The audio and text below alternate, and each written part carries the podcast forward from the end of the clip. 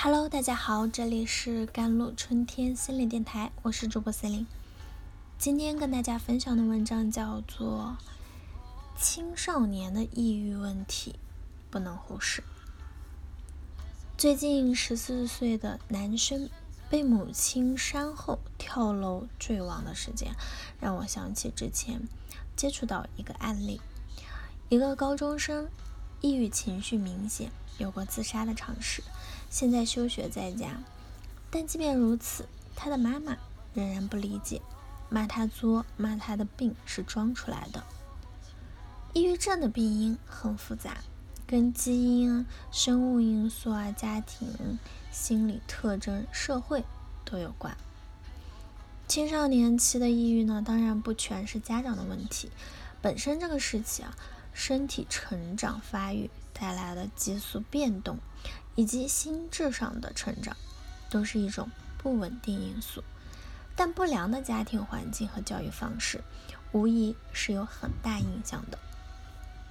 在《与青春期和解》一书中，有一句话让我有很深的感触：好孩子不会在青春期突然变坏，抑郁也是一样的。正常孩子不会在青春期突然变抑郁。很多时候，我们看到。好像抑郁是在孩子跟某个朋友吵架、跟老师发生争吵，或者是学业上不顺利后发生的。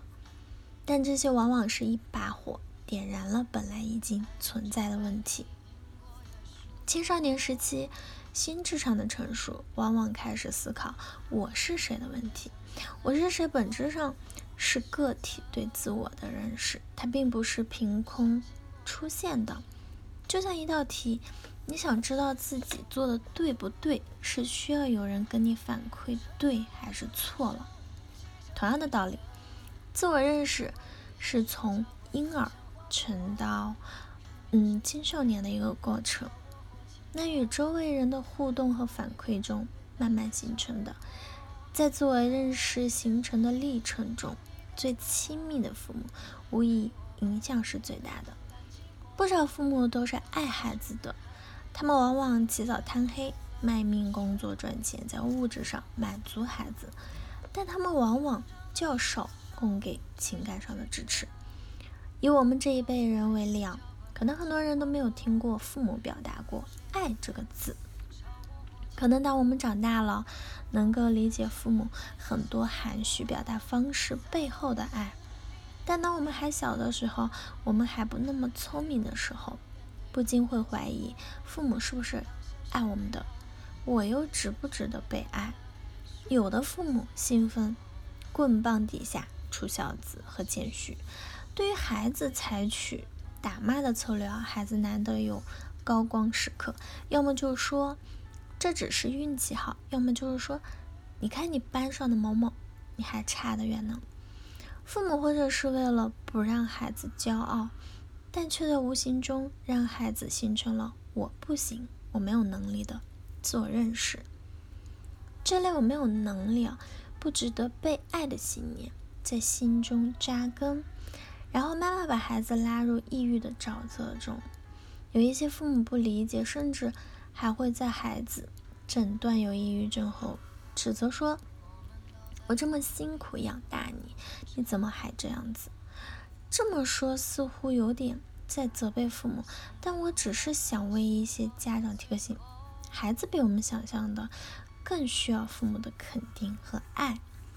从某种程度上来说，症状本身就是一种呼唤爱的方式。我生病了，请多关爱我。对于家长，第一点，积极主动带孩子就医。对于家长而言，可能首先的接受这么一个事实：抑郁症是一种病，而不是孩子用来逃避上学的借口。另外，孩子生病可能家长有问题，但也可能没有。尽管上面叨叨了很多，但抑郁就是一个病因很复杂的问题。你无需过多的探究为什么，你只需要积极带孩子就医，然后配合医生治疗。第二点，做好监护工作。与抑郁紧密相关的，往往会有负罪感跟自杀的意念。因此做好孩子看护工作是有必要的。第三，理解并关爱孩子。在我看来，很多父母是疼爱孩子的，毕竟咨询费也不便宜，但还是心甘情愿的，一个疗程一个疗程付费。问题在于，与咨询师相比，父母才是那个跟孩子相处更多时间的人。对于孩子呢，第一，配合家长、医生治疗，配合治疗很重要，更重要的就是愿意采取。更加合理的宣泄和应对方式，很多人会选择自伤自杀，有的时候就是为了逃避当下很痛苦的心情，比如被家长误解，又或者是事件中孩子在大庭广众下被妈妈扇巴掌。我能理解当下那瞬间的痛苦，甚至说生不如死，但无论。你采取大吼大叫也好，或者是别的什么发泄方式都好，生命只有一次，永远不要选择最极端的方式。二、建立人际支持。如果不幸家人真的很难理解你的话，那么开拓渠道，找到能够理解和支持你的人很重要。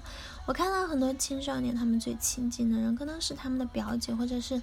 个别同学，甚至是不曾见面的网友，这些人陪伴着他度过了艰难的时刻。好了，以上就是今天的节目内容了。咨询请加我的手机微信号：幺三八二二七幺八九九五，我是司令，我们下期节目再见。